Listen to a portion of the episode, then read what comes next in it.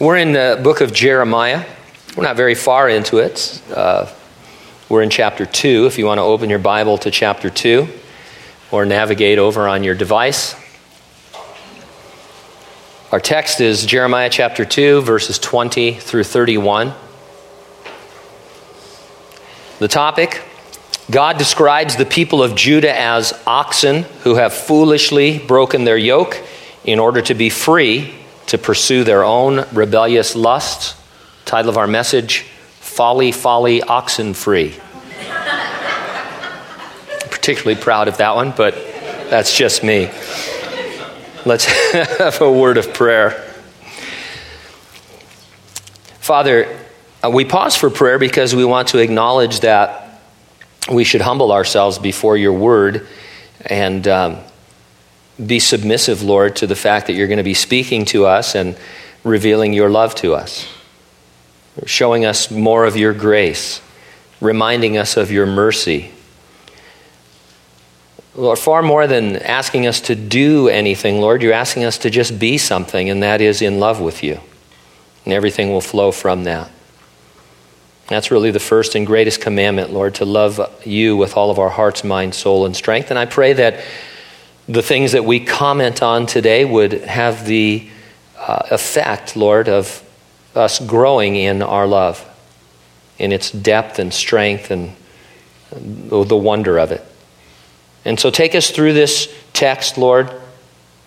Teach us the things that are most needful. Do more than we would ask or even think to ask. We thank you in Jesus' name. And those who agreed said, Amen. No one ever told me about the Stanford tree. The tree is the very unofficial mascot of Stanford University. Stanford's team name is the Cardinal, referring to the vivid red color, not the bird, which was another revelation to me. I don't know how I can live here in the valley all these years and not know that. Just another area of ignorance for me. The university has never been able to come up with an official mascot. Now, they, they were the Indians years ago, but that's not politically correct, and so they're just the Stanford Cardinal. Uh, my understanding, one source says they came up with the uh, idea of being the Cardinal red uh, because of the famous headline when they beat Cal that read, Cardinal beats blue, and that stuck. Now, a while back, Time magazine published a list of the worst college team names. Here are five of them the New York University Violets, the Evergreen State College Geoducks. I thought that was something crazy, but on Top Chef the other night, somebody cooked a geoduck. I don't want to know what that is. The St. Louis College of Pharmacy Eutectics. While their opponents are saying that, they beat them. The Grays Harbor College Chokers. I don't know what that refers to, but it can't be good. And our favorite, of course, the UC Santa Cruz Banana Slugs. it's creepy. In our text this morning, God has some names for his people. They're not very flattering but they are extremely descriptive of their true spiritual condition. To give you a preview, in verse 24, God names his people the wild donkeys in heat. God gets very graphic, attempting to show his people their sin in order that they might repent of it while there was still time to avert the Babylonian invasion. It makes you wonder what name God might call us instead of Calvary Chapel of Hanford or any of us individually while we're calling ourselves Christians or something, what, what does God say? Hopefully, it is something fantastic. I'll organize my thoughts around two points. Number one, you don't want to be labeled by your lusts. Number two, you don't want to be lamenting God's love. First of all, let's take a look at being labeled by our lusts in verses 20 through 28. The spiritual condition of the southern kingdom of Judah was one of bold, flagrant idol worship. King Ahaz, preceding his son Hezekiah long before the time of Jeremiah, had established a system of sacrificing children to the god Molech in the valley of Hinnom just outside Jerusalem. Hezekiah led reforms, but his son Manasseh continued the practice of child sacrifice as well as other gross idolatry, which continued and grew into Jeremiah's time. The Molech idol was a large hollow brass statue with the head of a bull and the bulging belly of a man. It was designed like an old fashioned pot bellied stove with the belly as the firebox. A child sacrifice laid on the hands would roll into the fire in the belly cavity. Scripture describes this passage or practice rather uh, in Leviticus 18:21 saying it is passing through the fire to Molech. Molech had a female consort by the name of Ashtoreth. She was a fertility goddess. The relationship between Molech and Ashtoreth gave rise to disgusting, perverted sexual practices by their followers as the means of worshiping them. Baal was another Canaanite god whose worship also involved child sacrifice and sexual immorality.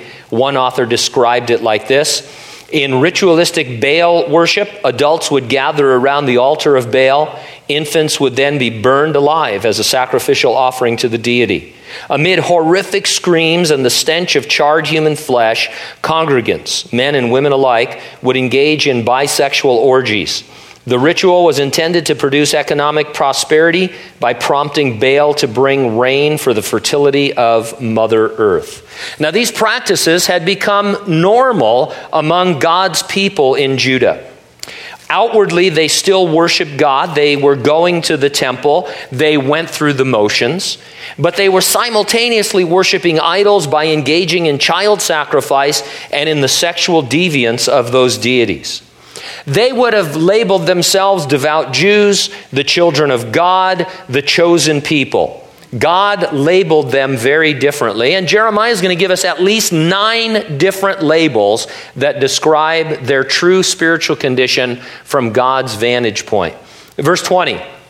For of old I have broken your yoke and burst your bonds.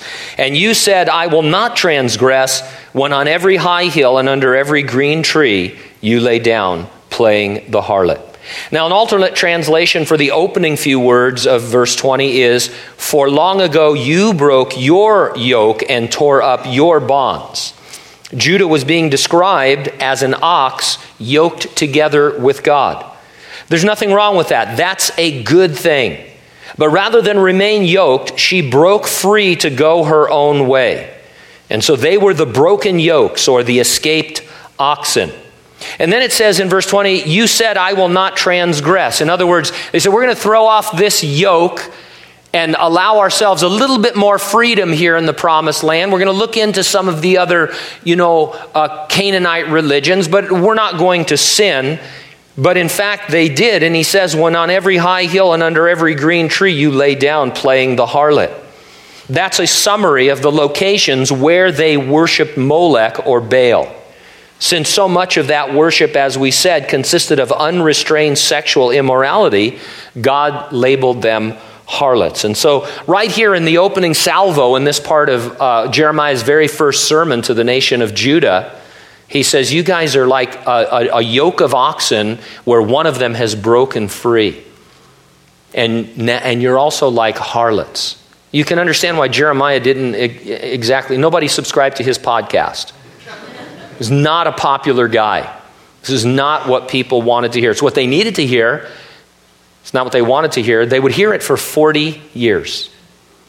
Uh, and Jeremiah would suffer uh, greatly. But the people, they, they didn't want these labels. They didn't uh, uh identify with these labels. They said, no, we're the Jews. We're the children of God. We're the chosen people. Jeremiah is crazy. What's he talking about with all these images? Verse 21. Yet I had planted you a noble vine, a seed of highest quality. How then have you turned before me into the degenerate plant of an alien vine? The vineyard is a favorite image of God's to describe not only his people, but his tender care for them. God did all he could for the nation, but in spite of his care, she became a corrupt, wild, alien vine, incapable of producing any good fruit. And so they became the alien vines. Verse 22. For though you wash yourself with lye and use much soap, Yet your iniquity is marked before me, says the Lord God. God is here describing them as if they were a stain that no amount of lye or soap or scrubbing was capable of removing. And so you would call them the stains or the stained. Verse 23 How can you say, I am not polluted? I have not gone after the Baals. See your way in the valley, know what you have done. You are a swift dromedary breaking loose in her ways. Here they're labeled a camel that's loose, without a master, going to and fro, confused, useless, expending strength, but getting nowhere. They're the loose camels. Verse 24 a wild donkey used to the wilderness that sniffs at the wind in her desire. In her time of mating, who can turn her away? All those who seek her will not weary themselves. In her month, they will find her. Graphic and gross, God saw them as a donkey in heat mating with any partner that happened along. From this initial feeling or desire or thought that they would break free somewhat from the yoke that they believed that they were under with God, they'd fallen a long ways into sin. Verse 25 Withhold your foot from being unshod and your throat from thirst. But you said, There is no hope. No, for I have loved aliens, and after them I will go. This is a picture, this is biblical language for an adulteress filled with lust, so filled with lust that she ran barefoot after strangers and was parched on account of her relentless pursuit of them. She wouldn't even stop to eat or drink because she was so interested in committing adultery. And so, another label, the barefoot adulteresses. Verse 26 As the thief is ashamed when he is found out, so is the house of Israel ashamed. They were like thieves, but those who had been apprehended and from God's true vantage point should be ashamed. And so here they're the captured thieves. Verse 26 continues, and their kings, they and their kings rather, and their princes, and their priests and their prophets, saying to a tree, You're my father, and to a stone, You gave birth to me. For they have turned their back to me and not their face, but in the time of their trouble they will say, Arise and save us. Now, I look at this and, you know, probably. I'm going I'm to guess, I'm going to go out on a limb here and say that the people didn't really believe that a tree was their father. But what God is saying is that when you fall into idolatry and these kinds of practices for whatever reason, that's what you're actually believing. That's what you're actually acting upon as if you were part of the created world, uh, you know, in an evolutionary sense, and not a unique, specific individual made in the image of God. And so a lot of times they say, well, I'm not, uh, I'm not worshiping an idol, but if I'm, if I'm engaging in behavior that would be considered by God idolatrous, spiritual idolatry, where I've left his worship and I've substituted something else, then it's true of God. So well, you're worshiping a rock. And as we saw last week, he would say, You're dumber than a rock if you're worshiping a rock. And so we need to be careful about these things. Now, here he goes on to say, that they will say, Arise and save us. The Jews held on to a false hope that God would answer their cries to save them from ruin, regardless their idolatry. It undoubtedly came from things like ethnic pride. After all, they were God's chosen people. The fact that the northern kingdom of Israel had already been overrun and taken captive by the Assyrians didn't seem to worry them. You'd think that would be a big warning, wouldn't you? The kingdom split in two 10 tribes to the north, with Samaria as their capital, two tribes to the south, with Jerusalem as their capital. The southern kingdom of Judah watched as the Assyrian army came and absolutely destroyed the northern kingdom and drugged them away with fish hooks in their mouth. And you would think they would look at that and say, wow, we had better get it together before something similar happens to us. But they didn't. And if you read some of the other sources, like Ezekiel, it seems that because they were in Jerusalem and had the temple, they felt that God would never allow that to happen, that He would defend His own honor and they would be the beneficiaries of that. How sad, I've mentioned it a few times in our studies, but there's a portion in the book of Ezekiel where God describes his glory leaving the temple just prior to the final siege by the Babylonian army. Verse 28 Where are your gods that you have made for yourselves? Let them arise if they can save you in the time of your trouble, for according to the number of your cities are your gods, O Judah. Apparently, the Jews had adopted the pagan practice of assigning a deity or an idol to every town. So, what does any of this mean for us? Well, there are at least two applications we must make. One is what you might call public, the other is more personal. I don't want to spend too much time on what I'm going to call the public application, not because it isn't relevant or incredibly important, but because I think it causes us to avoid the more personal application. Let me quote an article I read that gets immediately to the point of this public application. As we look at this as committed Christians and say, what does this mean publicly for our society? Here's a summary. Today in America, the worship of fertility has been replaced with worship of reproductive freedom or choice. Child sacrifice via burnt offering has been updated ever so slightly to become child sacrifice by way of abortion. The ritualistic promotion, practice, and celebration of both heterosexual and homosexual immorality and promiscuity have been carefully whitewashed, yet wholeheartedly embraced by the cults of radical feminism, militant gay rights, and comprehensive sex education. And the pantheistic worship of Mother Earth has been substituted in name only for radical environmentalism. Now, we would say amen. We live in an idolatrous culture whose philosophies and practices are not just the same as those of worshiping Molech and Baal, they are far worse. Now, that should be obvious, that public application. But if that's all we take from this, if we sit here and we think we're Christians and the rest of the world is going to hell in a handbasket, we haven't gone far enough. There is a personal application, and the question isn't how bad my culture is as important as that is, the question is Am I an idolater?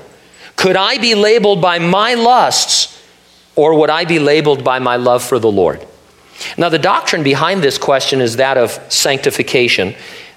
Sanctification is the daily process by which I can cooperate with God as He changes me into the image of Jesus Christ.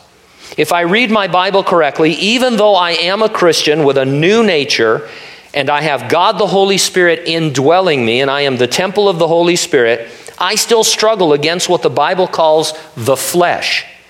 It's that influence that remains in my unredeemed physical body that impels me to fulfill the lusts of my physical appetites. The Apostle Paul talks about it in Romans chapter 6, 7, and 8. At one point, he says, I find that even as a Christian, the things I want to do, I don't do, and the things I don't want to do, I do. He's talking about that struggle that you and I know about between the spirit and the flesh. I can act just like a sixth century Jew. I can be going through outward motions of worshiping Jesus while simultaneously yielding my mind and my body over to sinful practices that fulfill the lusts of my flesh. The important question then is how would God label us or how would God label me? Do any of those nine descriptions that we went through fit me? I certainly hope not. But more than hoping not, I can choose to yield my members to the Lord to serve Him. I can at any moment be labeled by my love for the Lord. These sixth century Jews that we're reading about, all they had to do was what? Repent. They simply had to change their mind and return to worship the Lord. And they could have done that at any moment. There wasn't a program for it. It wouldn't have taken much time. They didn't have to go to counseling. Jeremiah, all they had to do was have a broken heart at the hearing of Jeremiah's message, and they would have immediately lost all of those labels. As he's speaking to them, and they would recognize, oh my gosh, I'm a wild donkey in heat. God would return them to a label of child of God, chosen person. As another would think, I'm an ox that I've thrown off my yoke. I'm starting to get interested in these things. They could return to that place of love for the Lord. There, there's nothing, it's not rocket science, as we like to say. It's a matter of changing the mind. How does this work for us today? More than hoping that these things don't fit, I can choose to yield my members to the Lord to serve Him. I can at any moment be labeled by my love for the Lord. One of the key scriptures here, the, the whole section of Romans 6, 7, and 8 is important, but just to summarize it, chapter 6, verse 6 knowing this, this is a fact my old man, my old nature was crucified with Jesus that the body of sin, which is a reference to the flesh that's left over, might be done away with that we or I should no longer be slaves of sin. Pastor David Guzik explained it like this He said, God calls upon us in participation with Him to do actively, day by day, with our flesh, just what He has already done with our old nature. We're to crucify it, make it dead to sin. When we allow the flesh to be continually influenced by the habits of the past, the world, and the devil, the flesh exerts a powerful pull towards sin. Until my current physical body is redeemed at the resurrection or the rapture of the church, I'm going to struggle with the flesh. It's not going to get any weaker, it's always going to be there. It remains with me. But my knowledge of the crucifixion of my old nature and what Jesus did at the cross cuts the power cord. It renders it inoperative unless I decide to follow it.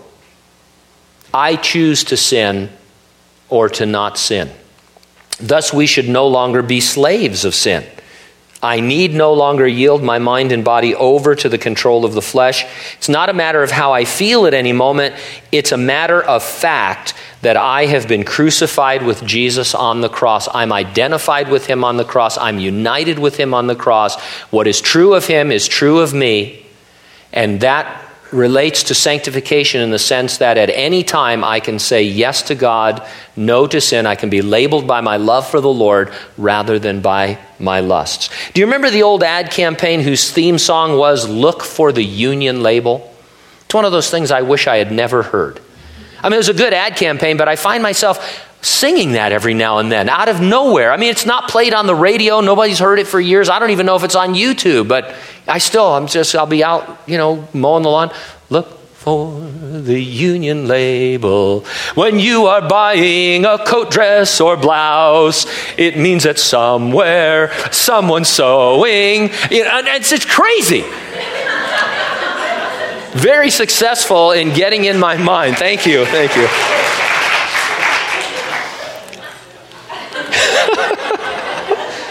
We should long for the union with Jesus label. I guess that's what I'm getting at. In Him, we're identified with Him. We have victory over the flesh and we can walk in love. I, I guess, in summary of that section, I would say we think that be, sometimes we can think that because we're Christians, that we can do this other stuff, throw off a yoke, and it won't be that, but we won't really sin. And, and if we could see ourselves the way God sees us in love and in grace, trying to woo us back, it would shock us. And you know what? This is what the, the power of the Word of God. The Word of God is coming to us as I read it and study it, and as you listen to it today, and, and, and, and the Holy Spirit says, Hey, Gene, Maybe you're not so far from being a donkey in heat in this one area. Why don't we get control? Why don't you repent of that? Why don't you come back so that you can wear the full label of love? Now, in verses 29 through 31, you don't want to be lamenting God's love. I mentioned in our last study that God is a pleader. He pleads with his wayward people, then and now, urging them to repent. It's not to be taken as a sign of weakness. He is disciplining while he pleads.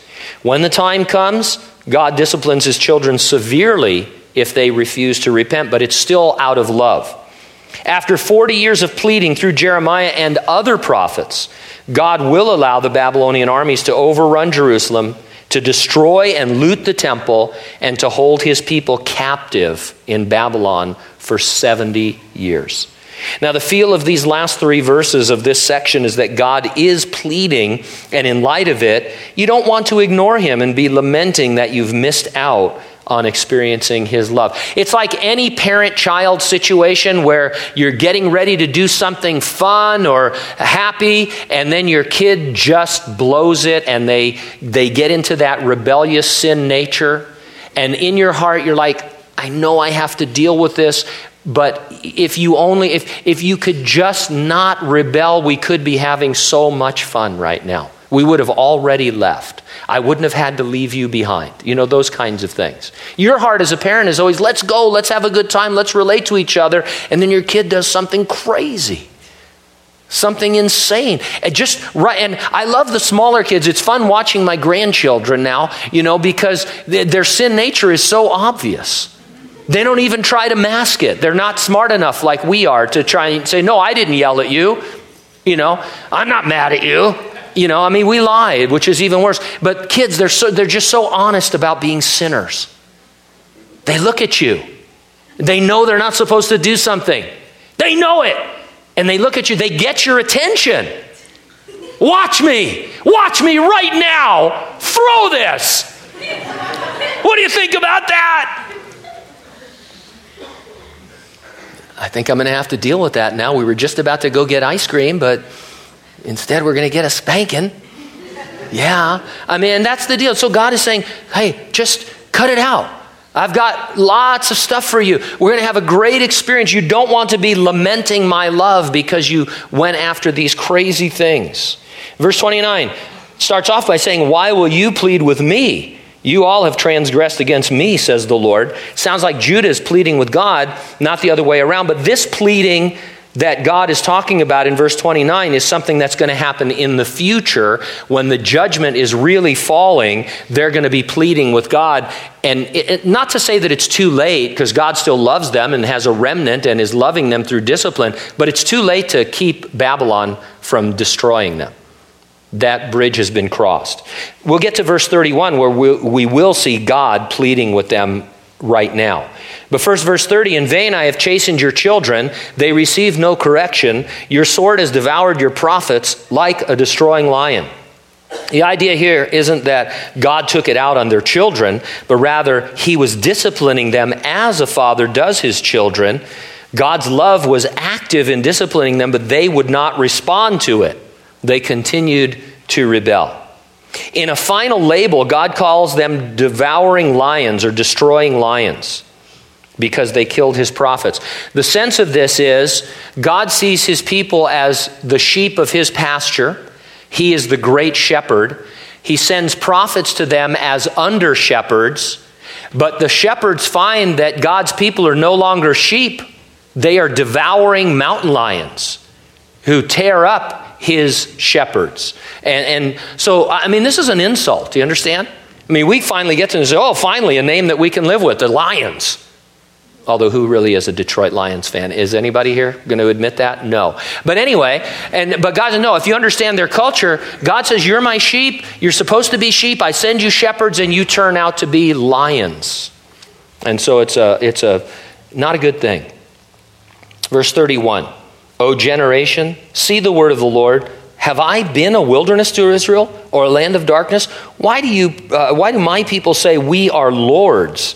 We will come to you no more. After all this graphic, in your face talk, this is pretty tender. God invites them to see the word of the Lord, not just to hear it, but to see it. They could see God's dealings with them for some centuries. They had a timeline, they had a history. The times of blessing when they obeyed and the times of buffeting when they rebelled. Why would they think they were any different from their parents and their ancestors? They could also see what had happened to the northern kingdom of Israel, having been carried off with cruelty by the Assyrians. God was involved with them. He was in their history. He was predicting their future. He was actually in their midst, still dwelling in the temple at this time, the Shekinah glory of God we hear God's word, we also need to take time to see it. Look, for example, at the lives of people you know who have fallen into sin. Their lust brought them to ruin. You should see that, not in a gloating way. It should actually uh, cause us to be brokenhearted, and we should want to restore those uh, as, you know, uh, in a spirit of love and gentleness. But the idea is you know, if, if someone that was walking with the Lord moved into this and their life was ruined, their marriage was ruined, their family was lost, How do I think that's not going to happen to me if I go in that same direction? I need to see the word of the Lord.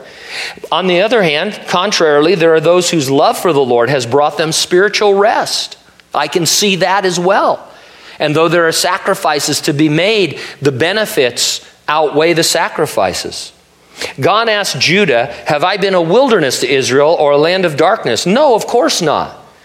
The Israelites had been plentifully supplied by God when in the wilderness, and since then they had been brought into a land flowing with milk and honey, so that they stood in need of nothing.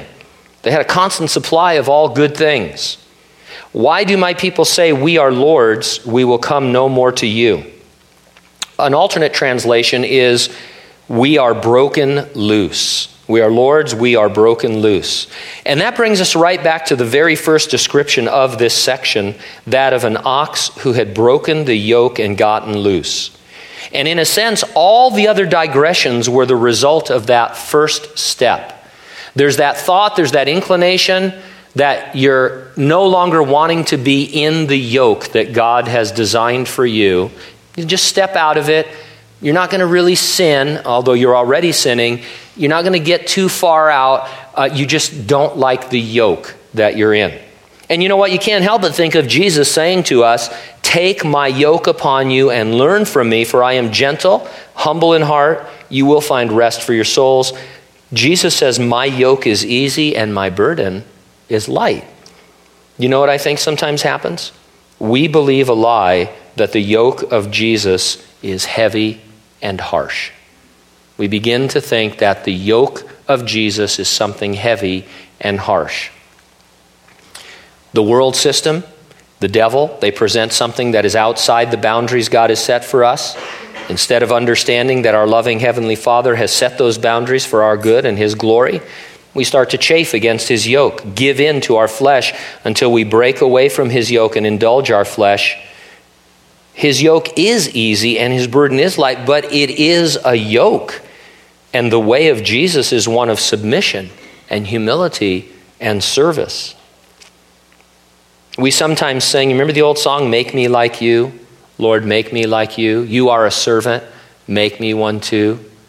Lord, I am willing, do what you must do to make me a servant. Lord, make me like you. And if you're a Christian, if you've been born again, that is a sincere desire that we have. The, it grows in us, it's planted in us by the Holy Spirit. But it's pretty profound because in the middle of it, we're singing, Do what you must do.